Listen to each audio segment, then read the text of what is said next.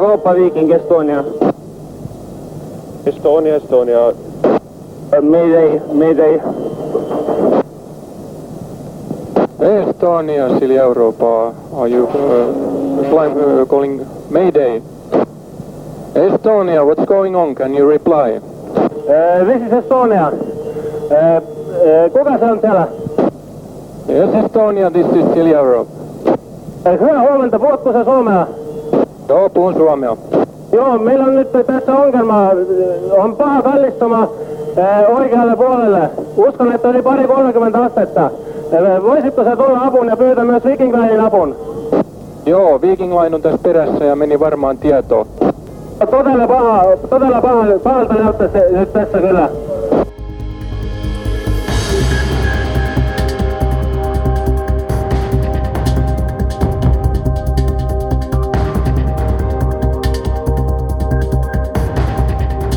Kuulusteluhuone on keskusrikospoliisin podcast, joka esittelee ihmisiä talon sisältä ja kertoo tositarinoita kentältä. Minä olen viraston viestintäpäällikkö Anna Tsare. Tässä jaksossa puhutaan uhrin tunnistuksesta ja muun muassa DNAsta.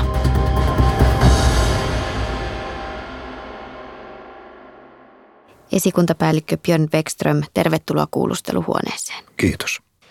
Keskiviikko 28. syyskuuta vuonna 1994 on jäänyt suomalaisten mieleen hyvin dramaattisena ja surullisena päivänä. Veke, sinulle tuo keskiviikko merkitsi valtavan työurakan alkua. Miten sait kuulla autolautta Estonian uppoamisesta? No kollega soitti silloin aamuyöstä ja kehotti laittamaan telkkarin ja radiot päälle ja niin tein. Ja alku järkytyksen jälkeen, joka tietysti oli hyvin, hyvin nopea tapahtuma, niin, niin lähdettiin kohti Helsinkiä Sipoosta tapaamispaikalle ensin, ensin KRPn päämajaan, päämajan ratakadulle ja, ja sieltä sitten eteenpäin Suvilahden kadulle, jossa KRPn laboratorio sijaitsi ja siellä meillä oli uhrin tunnistusyksikön kokoontuminen. Kun tietyllä tavalla tajusit, että mitä oikeasti on tapahtunut, niin minkälaisia ajatuksia sulla silloin heräsi? No kiire oli niin valtava, että siinä hirveästi ajateltu, vaan, vaan, vaan tehtiin ja toimittiin. Ja, ja tuota, ensimmäiset kolme vuorokautta tuli valvottua suurin piirtein yhteen kyytiin. Muistan sen, että kolmen vuoden kauden kuluttua mut komennettiin kotiin taksilla, että en pystynyt ajaa autoa, koska, koska kolme vuorokautta on aika kova aika valvoa. Että siinä oli semmoisia mikropätkiä, unipätkiä jo välillä, että se oli, se oli kova urakka ja sitä jatkui tosiaan kuukausikaupalla. Jotkut teki pidempään sitä, jotkut, jotkut lyhyempään, mutta selvittämisen tahto ja, ja asioiden selvittely ja siihen päämäärään pääseminen on näillä ammattilaisilla, jotka tällaista työtä tekee, äärettömän kova. Mitä se käytännössä tarkoitti, että tota monen maan kansalaisia tunnistettiin Suomessa? Minkälaista se työ oli?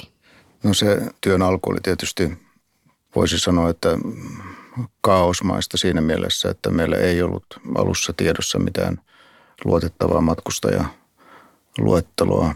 Niitä tuli erilaisia versioita, sitä täydennettiin sitten matkan varrella ja, ja tilanne vakiintui. Ja, koska kyseessä oli ensimmäinen tällainen iso operaatio meillä ja ylipäätänsä tunnistamisoperaatio, niin meidän piti myös järjestäytyä ja, ja miettiä, miten meidän sisäiset prosessit kulkee, miten työjako kulkee ja miten organisoidutaan, ottaen huomioon, että osa meidän porukasta oli siellä tapahtumapaikan lähettyvillä ja, ja sitten osa rupesi valmistamaan tätä, tätä paikkaa, missä vaineja säilytettiin ja missä vaineja sitten tutkittiin tunnistamistarkoituksessa.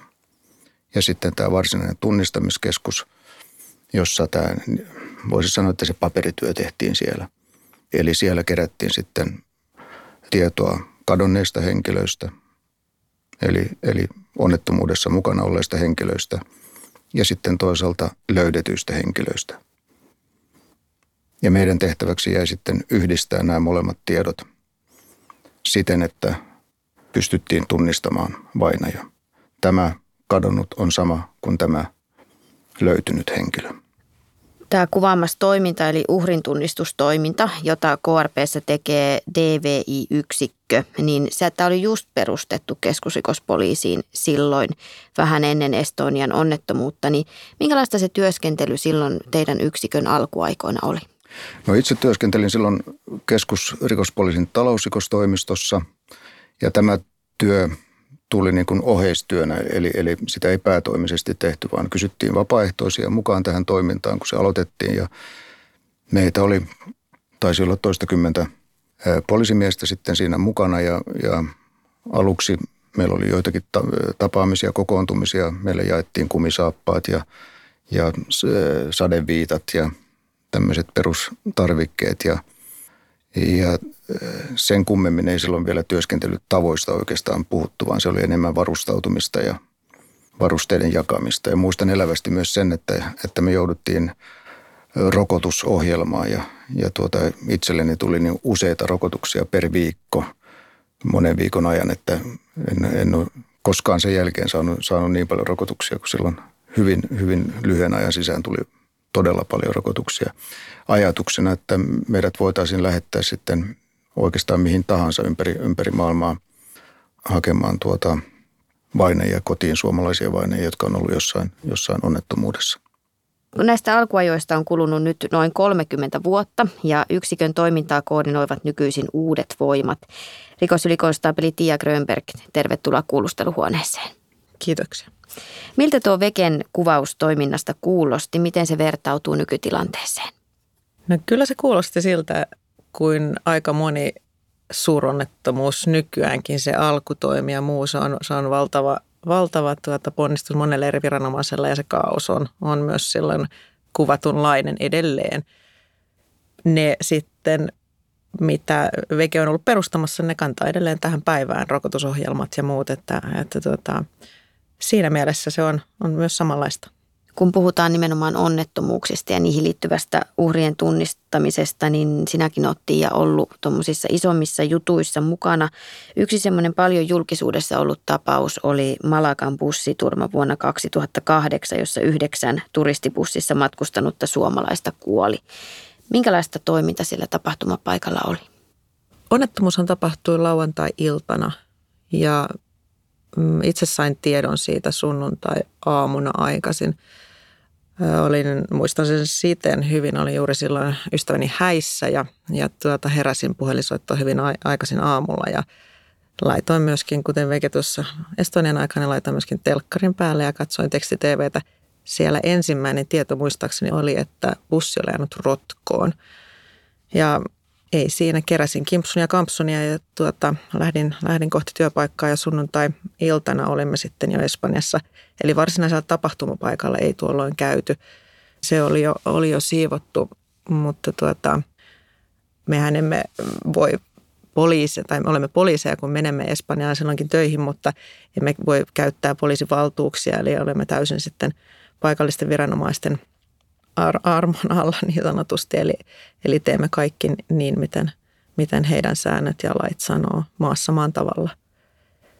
Tuolloin se tunnistustehtävä, kun siihen pääsemme, siinä kuluu useampi päivä ennen kuin pääsemme sitten vainajan luo siellä ja, ja se toki sitten ensin pääsimme käsiksi heidän omaisuuteen ennen kuin saamme taas uuden luvan. Tutkintatuomari johtaa siellä tuota toimintaan ja uuden luvan, että pääsemme varsinaisesti vainajan luo. Niin se alkoi ihan konkreettisesti siitä, että saimme saimme vaineen omaisuuden käsiimme ja, ja erilaisissa pusseissa, joita sitten lähdimme tutkimaan. Siellä oli, oli muutama passi muistaakseni, mutta ihan sitten konkreettinen työ alkoi esimerkiksi sormuksia tutkimalla sieltä, etsimällä kaiverruksia ja, ja sitten yrittämällä linkittää niitä sitten että oikeisiin henkilöihin. Jokainen tilanne on tietysti yksilöllinen, mutta minkälaisia haasteita esimerkiksi ihmisen tunnistamiseen voi liittyä? No kyllä ne suurimmat haasteet on silloin, kun on ollut onnettomuus, jossa, josta ei ole paljon jäänyt jäljelle, esimerkiksi lentokoneonnettomuudet, niin silloin tota, voi olla, että me ainoa mm, tunnistamismateriaali, mitä on jäänyt jäljelle, on pieni palo vain ihmisestä, esimerkiksi sormi tai, tai jopa tässä eräässä helikopterionnettomuudessa, niin tunnistus tapahtui yhden löydetyn hampaan perusteella – Tuosta tulikin mieleen tuosta, itse en ole ollut Estonian aikaan, aikaan mukana tunnistustoiminnassa, mutta juurikin sieltä, sieltä oppeja on edelleen tähän päivään tuotu. Muun muassa se, että visuaalista tunnistusta emme nykyään tee. Eli tuossakin tapauksessa omaiset olivat, jotka olivat menneet tunnistamaan omiaan, katsoneet kuvia, niin, niin kaksi samankaltaista vainajaa, niin perhe oli tunnistanut väärin niin sanotusti kuvista, eli ristiin ja molemmat perheet vielä. Eli, eli me emme silloinkaan lähteneet visuaaliseen tunnistukseen, vaan se varmistettiin aina jollain hammastiedolla tai DNAlla ja, ja se, sen teemme edelleenkin, ettei vaan sitten vainajat päätyisi niin sanotusti väärästi kotiin. Veke, olet kuvannut, että tunnistamistapahtuma siinä kohtaa, kun yhdistetään kadonnut henkilö ja vainaja tietyllä tavalla, että, että pyritään löytämään henkilöllisyys vainajalle, niin kyse on tavallaan niin kuin pienoisoikeudenkäynnistä. Mitä tarkoitat sillä? Se oli tämmöinen vertauskuva, mutta, mutta tarkoitin sitä, että esimerkiksi Estonian aikaa, kun itse toimin tunnistamisistunnossa esittelijänä, niin mulla oli vasemmalla puolella yksi pinopapereita, jossa oli kadonneet henkilöt ja, ja sitten toisella puolella pino, jossa oli löytyneet vainajat. Ja, ja minun tehtävä oli todistaa sitten, että tämä yksi kadonnut on sama kuin tämä löytynyt vainaja. Ja edessä istui sitten oikeuslääkäri edustaja, oikeushammaslääkäri edustaja ja sitten poliisin edustajat. Ja sitten kun sain nämä, tämän raadin vakuuttuneeksi siitä, että löytynyt on sama kuin, kuin kadonnut, niin silloin tehtiin tunnistamisasiakirja.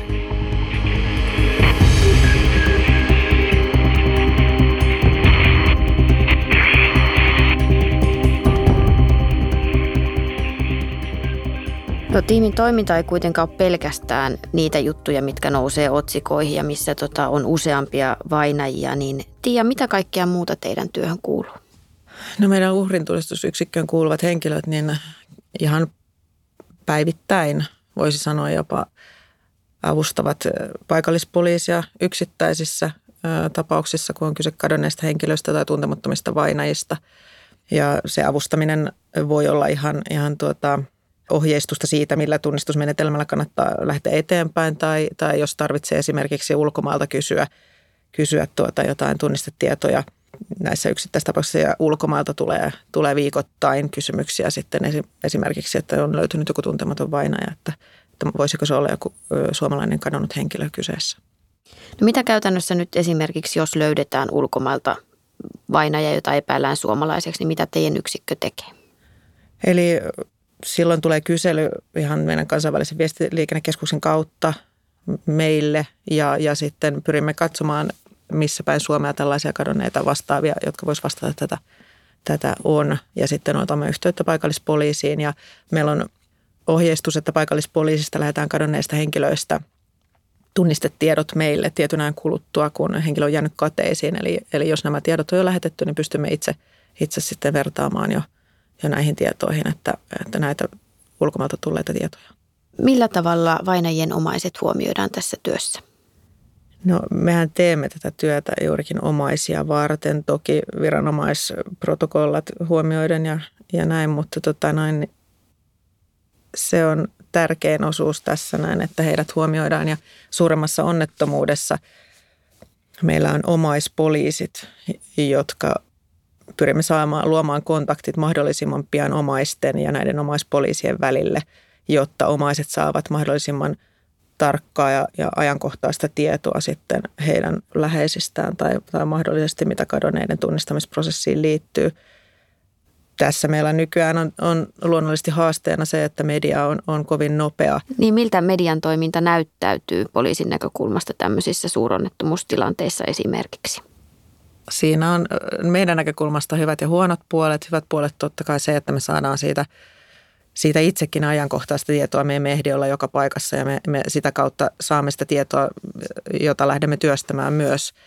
Ehkä negatiivisessa mielessä sitten juurikin ajatellaan sitä, että haluaisimme olla ne ensimmäiset, jotka pääsevät kontaktiin omaisten kanssa ja kertomaan heille se ja se, se tieto, mikä meillä on ja siten he pystyisivät myöskin sitten lähteä käsittelemään sitä oikeana tai vääränä tai mahdollisena.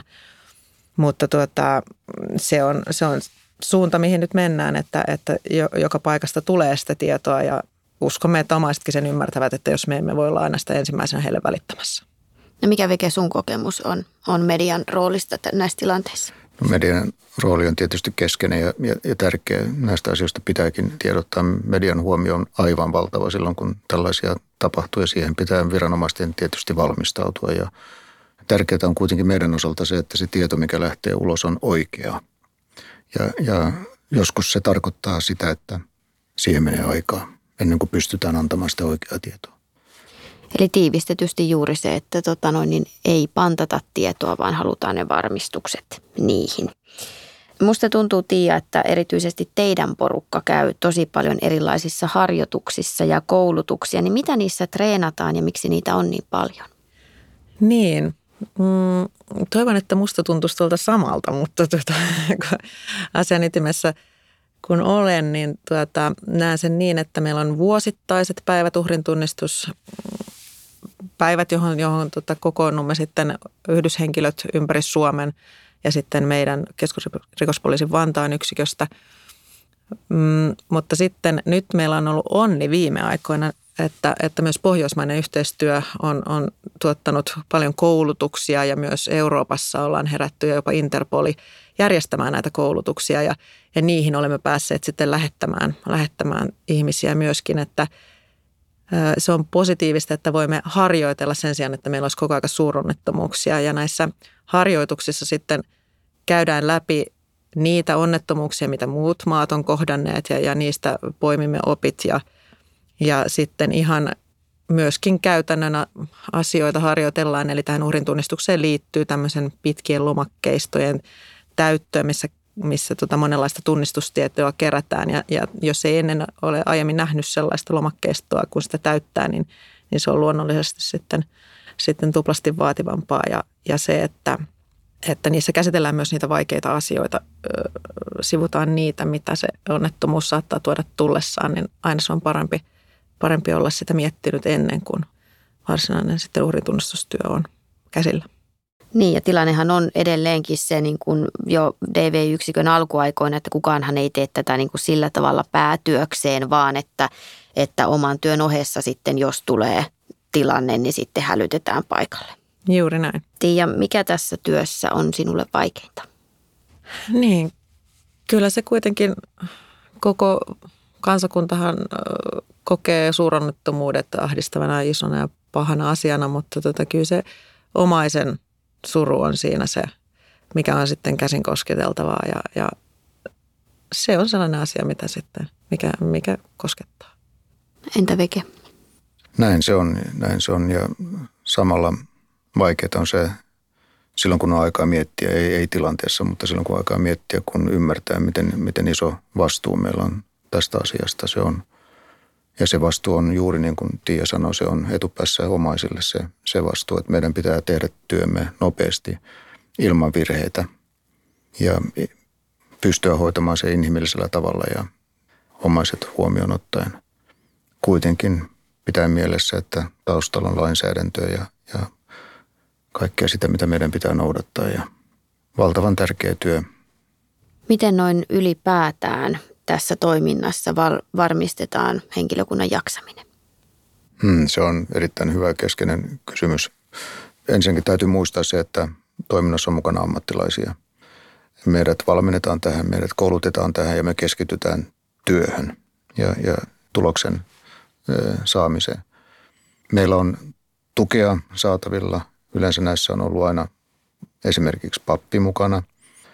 Meillä on psykologiapua, Meillä on debriefing-järjestelmät hoidettu, mutta omasta kokemuksesta ainakin sanoisin sen, että tämä on hyvin yksilöllistä.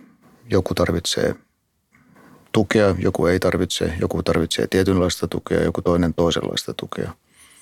Kaikesta paras tässä on, on se työyhteisö ja, ja työkavereiden tuki, että kannetaan toinen toisistamme huolta ja katsotaan, miten toinen jaksaa ja keskustellaan jatkuvasti. Se on, se on erittäin tärkeä juttu, mutta – kaikki tämä muukin pitää olla tarjolla. Mm, kyllä, mä oon ihan samaa mieltä, että ää, näissä työtehtävissä, missä on ollut, niin kyllä ensisijaisesti se on, on se hyvä työ, työporukka ja se henkiä, mitä aiemmin sanoit Veke siitä, että, että kaikilla on se sama päämäärä, että se työn tuloksellisuus, että, että, me, että saada se työ tehtyä mahdollisimman hyvin ja nopeasti, niin se, se vie mukanaan toki sitten sen jälkeen, kun, kun tota, niin sanotusti pöly laantuu, niin siinä kohtaa ehkä sitten tulee enemmän sitä aikaa miettiä sitä asiaa, mutta, mutta kyllä silloinkin on se, se, miten sitä työtä on tehty ja millä porukalla, niin se on se tärkein. Ja toki antaa sitten aikaa, jokainen kun käsittelee sitä eri lailla, niin, niin käydä, nykyään mielestäni käydään yhä paremmin läpi sitten niitä asioita ja kaikki ne elementit, mitä Veike tuossa sanoi, niin pitää paikkansa. Niin ja se ei välttämättä, se henkilö, joka tarvii sitä asioiden läpikäymistä, ei välttämättä olekaan se, joka on ollut siinä toiminnan ytimessä ja siinä esimerkiksi kentällä. Hmm. Juuri näin. Pitää huomioida koko työyhteisö. Kaikki siihen kuuluvat, ei pelkästään poliisit, vaan kaikki muutkin, jotka osallistuu siihen eri rooleissa. Kyllä, eli esimerkiksi tulee huomioida sitten, että, että tai sitä ei siinä hetkessä, kun tekee itse täysin työtä, johon on periaatteessa orientoitunutkin, niin havaitsee, että kaikki, ketä muuta asian, asian kanssa on tekemisissä, kuten vaikkapa tulkit, niin, niin heille se saattaa olla ensimmäinen ja viimeinen kerta ja, ja he käsittelevät sitä samaa järkyttävää materiaalia kuin itsekin. Eli, eli sitten pitää katsoa hieman laajemmin, että, että tosiaan keskustella myös sitten heidän kanssaan kautta ohjata sitten oikeanlaiseen keskusteluihin. Se, mikä sitten joskus on huomattu myöskin niin, että koska on kyse usein todella järkyttävistä tapahtumista, niin sellaiset, jotka eivät ole kenties harjoitelleet, ajatelleet asiaa joutuvansa sen kanssa tekemisiin, niin jos heistä yritetään saada keskusteluapua, niin se ei välttämättä toimi. Eli silloin, silloin itse, joka on, on kokenut näitä kovia, joutuukin sitten keskustelemaan, selittelemään sitä omaa jaksamistaan sitten sellaiselle auttavalle taholle. Eli siinä pitää kyllä olla hyvin tarkkana, että sen takia ehkä aina vedotaankin siihen kollegoiden yhteisöllisyyteen ja siihen, siihen tukeen, koska oikeastaan niissä pahoissa paikoissa ei kovin moni ole käynyt ja, ja, tai niitä kokemuksia kokenut, niin, niin silloin se kollegiaalinen tuki on tärkeä. No entäs sitten, mikä on palkitsevinta? Hmm. Tähän työhön liittyy niin paljon monenlaista, mutta tota, kyllä se tämä porukka monesti kysytään, että miksi ihmeessä teet tuota, mutta se porukka, joka tähän valikoituu, tekee sitä vapaaehtoisesti ja, ja, ja sitoutuneesti ja, ja se on mahtava tota, huomata, että kaikki, kaikki pitävät asiaa niin tärkeänä, että, että tosiaan tekevät työnsä täysillä ja, ja loppuviimeen juurikin, mitä Veke sanoi, että, että kun se tehdään eettisesti oikein mahdollisimman nopeasti ja, ja pyrimme tietysti virheettömyyteen kaikessa, niin, niin se omaisen, omaisen kiitos siinä lopussa sitten on se, se kyllä, mikä palkitsee. Juuri näin ja lisäksi voisi vois sanoa vielä, että se, se yhteishenki, mitä, mitä siinä ammattilaisten keskuudessa vallitsee, niin se on lämmin ja, ja tuota, palkitseva sinänsäkin. Että vaikka asia on, on vaikea, niin, niin se yhdessä tekeminen ja huippuammattilaisten kanssa työskentely on hienoa. Veke ja Tiia, kiitos, että tulitte kuulusteluhuoneeseen. Kiitos. Kiitos.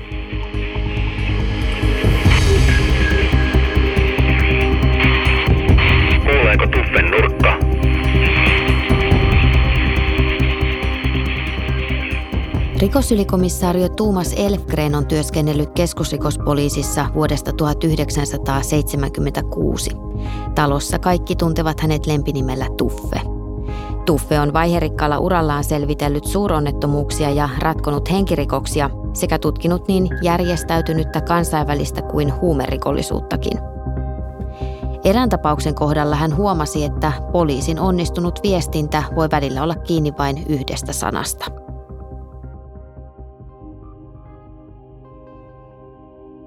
Hirsalassa vuonna 1994 pimeään vuoden aikaan poliisin tietoon tuli tieto, että henkilö oli linnoittautunut taloon ja, ja kaksi vuorokautta sitä taloa sitten poliisitoimista piiritettiin ja se päätyi siihen, että henkilö sytytti sen talon tuleen, missä itse oli ja, ja lähti sieltä sitten kömpimään ulos aseet mukanaan. Ja, ja se ainoa ratkaisu siinä tilanteessa sitten niillä poliisimiehillä oli siis se, että hänen pakenemisen täytyy estää ja hänet sitten ammuttiin. Tämä oli viestinnällinen haaste heti siitä hetkestä eteenpäin.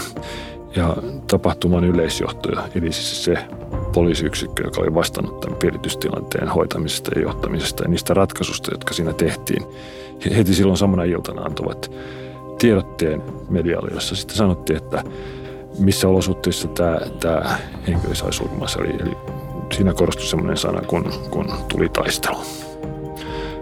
Seuraavana päivänä todellakin tämä sana tulitaistelu ei ollut enää agendalla. Minä tiedotin tapahtumasta sitten noin kuukausi sen jälkeen, jolloin media jälleen kerran, voisiko sanoa niin sanottu, innostui tapahtumasta ja vertaili näitä tutkinnan tuloksia siihen ensimmäiseen tiedotteeseen. Ja siinä todettiin, että siinä oli selvä ristiriita, että ei hän suinkaan kuollut tulitaistelussa, vaan, vaan, vaan niissä olosuhteissa, kun hän oli tulossa tausta ulos. Ja haluttiin väittää julkisesti median taholta, että, että poliisi olisi, olisi tarkoituksellisesti antanut virheellistä tietoa siitä tapahtumien kulusta. Kuten sanoin, se asia kyllä jo heti seuraavana päivänä korjattiin. Se oli vain väärä sanavalinta. Mutta tämä tapahtuma vähän hyvin radollisella tavalla osoittaa siis sen, että kuinka pienistä asioista voi syntyä suuria otsikoita. Tämä meni sitten aikanaan tuomioistuimeen ja, ja tuomioistuin käsitteli nämä tapahtumat ja, ja päätyi siihen, että poliisin aseen käyttö oli oikeutettua.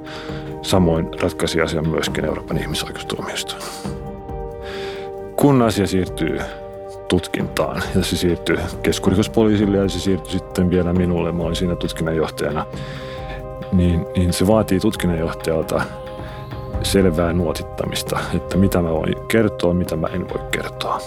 Ja yleensä se on juuri niin, että tutkinnan varhaisessa vaiheessa ei voi kovin paljon kertoa, koska ollaan vasta selvittämässä niitä tapahtumia. On tärkeää, että ei anneta julkisuuteen tietoja, joita ei ole verifioitu, ei haluta vaikuttaa sen poliisin tiedottamisen myötä mahdollisiin silminnäkijähavaintoihin tai ihmisten käsityksiin tapahtumien kulusta. Ja, ja sitten samalla, kun näkee ympärillään ja kuulee ympärillään erilaista informaatiota ja väitteitä, niin, niin siinä tutkinnanjohtajalla varsinkin niin, niin pitää olla selvä käsitys siitä, että lähteekö esimerkiksi niitä korjaamaan. Kuulusteluhuone.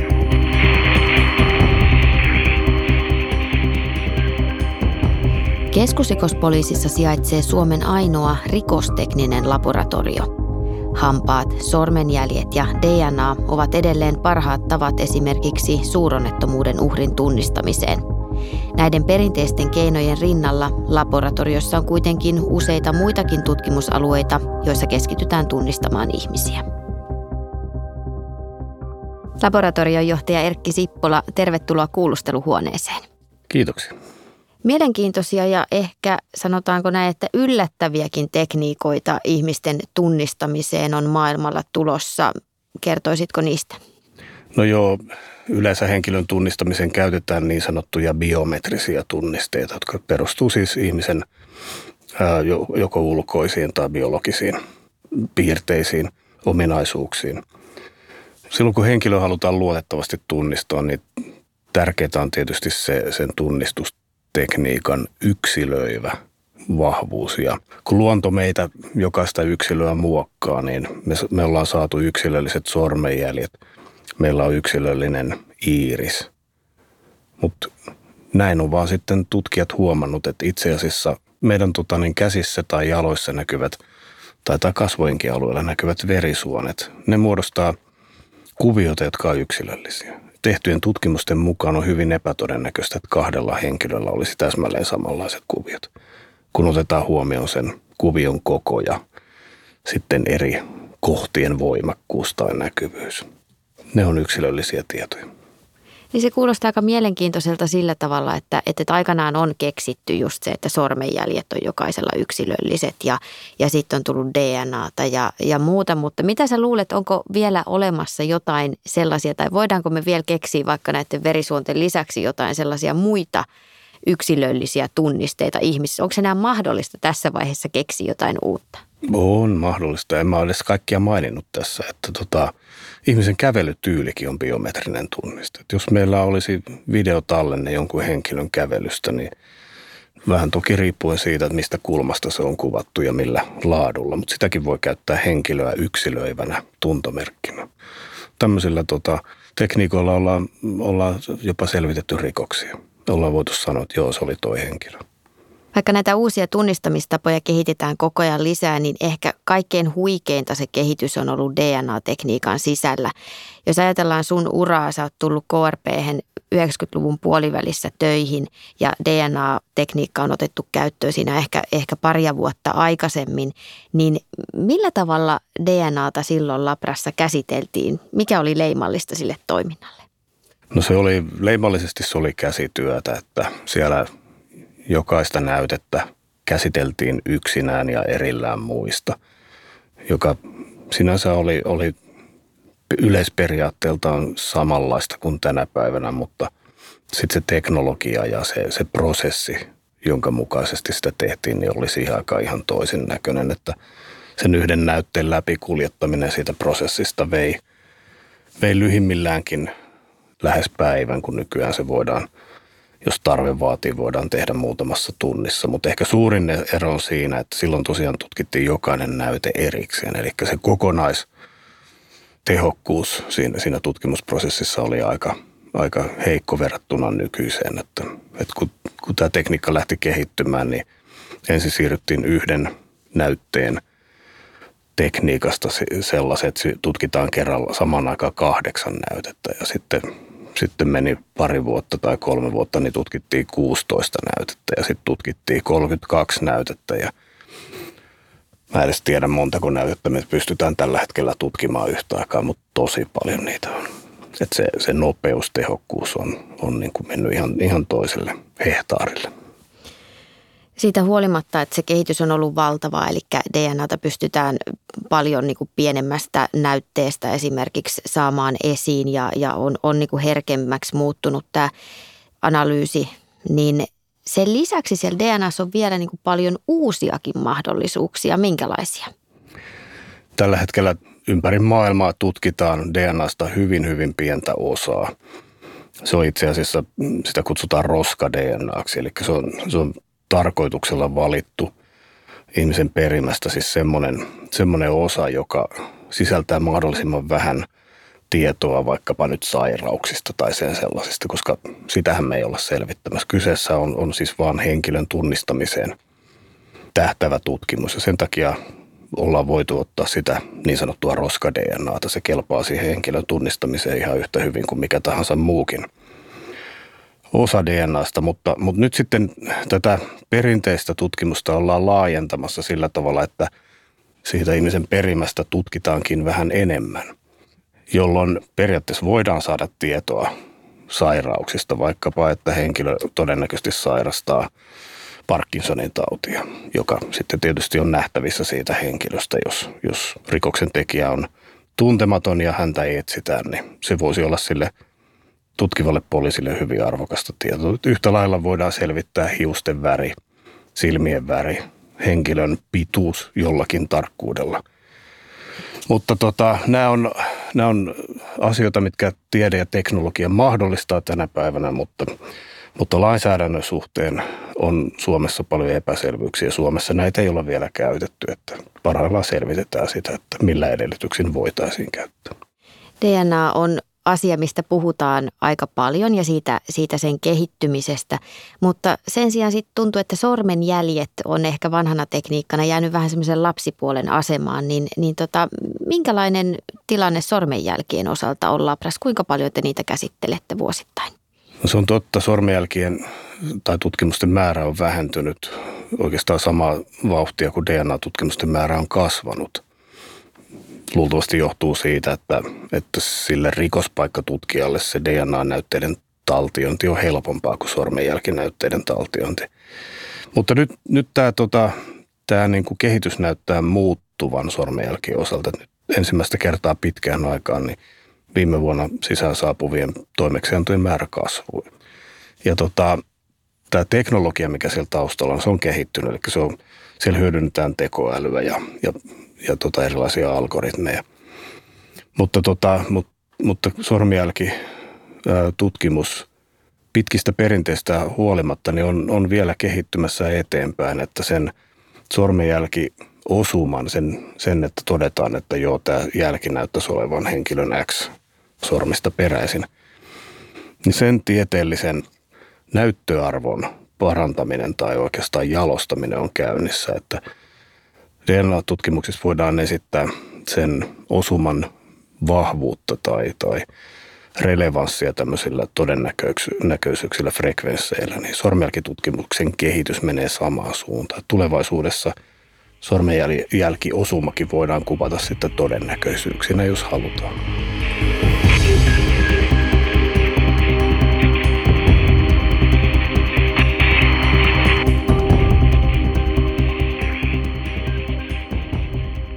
Onko sulla jäänyt joku tapaus erityisesti mieleen tämän labrauran ajalta? No paljonkin on jäänyt tapauksia mieleen. Niistä vaan ei oikein mielellään puhu sen takia, että ne on hyvin usein henkirikoksia ja, ja rikosten uhrilla on sukulaisia, enkä halua, halua heidän olonsa pahentaa tunkimalla niitä enää, mutta ehkä yhden voisi mainita vuosia vuosia sitten Etelä-Pohjanmaalla – Ilmajoen Nopankylässä tapahtui henkirikos. Oli tämmöinen, tämmöinen erakko, joka, joka sitten omassa asunnossaan surmattiin ja siitä sitten aikanaan esitutkinta käynnistyi ja, ja sitä tehtiin todella huolellisesti.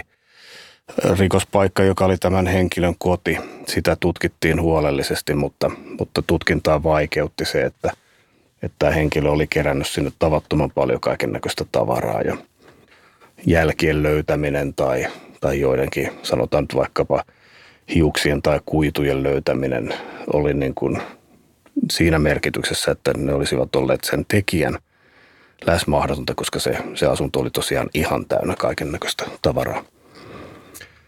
Mutta tutkintaa jatkettiin, tuloksia ei saatu ja tota, jossain vaiheessa viikkojen ehkä jopa kuukausien jälkeen siellä, siellä vielä tehtiin sitten tarkistuksia ja sattumalta sitten rikospaikkatutkija huomasi, että tulisijassa tuhkassa, niin siellä oli tupakan tumppi.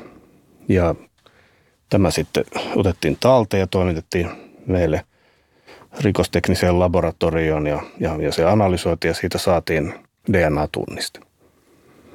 No se tunniste ei vaan nyt sitten sopinut meidän DNA-rekisterissä oleviin henkilöihin. Ei tiedetty siis, että kenenkä tunniste se on. No tutkinta eteni, mutta sitten jossain vaiheessa vähän hiipuikin, koska se ei edennyt ja niin kuin aina uusia juttuja tuli sitten sisään ja niitä oli sitten pakko priorisoida, mutta tutkinta ei missään vaiheessa lopetettu, se jäi sinne taustalle. Sitten meni tosiaan ehkä pari vuotta ja aivan toisella paikkakunnalla tapahtui niin, että että tuota henkilö jäi kiinni maksuvälinepetoksesta. Eli hän oli käyttänyt varastettua pankkikorttia. No, tämä henkilö sitten päätyi, päätyi tota niin, poliisin käsiin ja niin kuin aina tällaisessa tapauksessa henkilö rutiininomaisesti rekisteröitiin, kun hän oli rikoksesta epäilty. Ja yhtenä osana tätä henkilön rekisteröintiä häneltä otettiin DNA-näyte. Ja taas jälleen kerran rutiininomaisesti sitä näytettä verrattiin meidän kansalliseen DNA-rekisteriin. Ja kas kummaa, se tunniste antoi osuman juuri tähän Nopankylässä tapahtuneeseen henkirikokseen. No tämän seurauksena tietysti poliisi rupesi selvittämään tämän henkilön ja, ja hänen läheistensä tekemisiä ja liikkeitä. Riittävän perusteellisen selvityksen jälkeen sitten lopulta todettiin, että tässä oli tämän, tota, niin, tai yksi tämän henkirikoksen tekijöistä. Ja juttu ratkesi sitä kautta. Teillä Labrassa käsitellään, on niin kuin keissejä tulee ovista ja ikkunoista ja muuta, mutta muistatko yhtään minkälaisia reaktioita teillä Labrassa heräsi sitten, kun parin vuoden jälkeen saatiin yhtäkkiä osuma?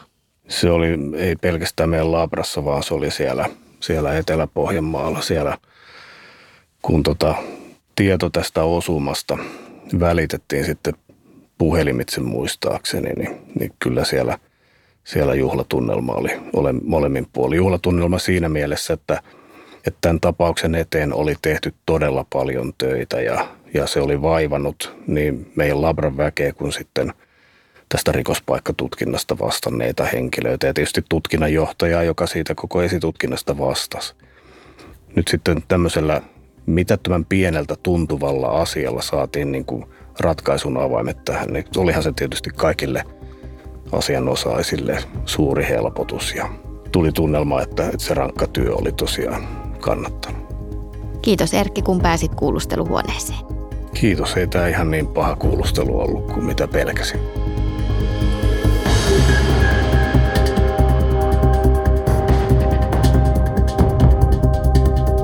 Tämä on keskusrikospoliisin kuulusteluhuone. Löydät kaikki jaksot Spotifysta ja Apple Podcasteista sekä osoitteesta poliisi.fi kautta keskusrikospoliisi. Podcastin on tuottanut Jaksomedia.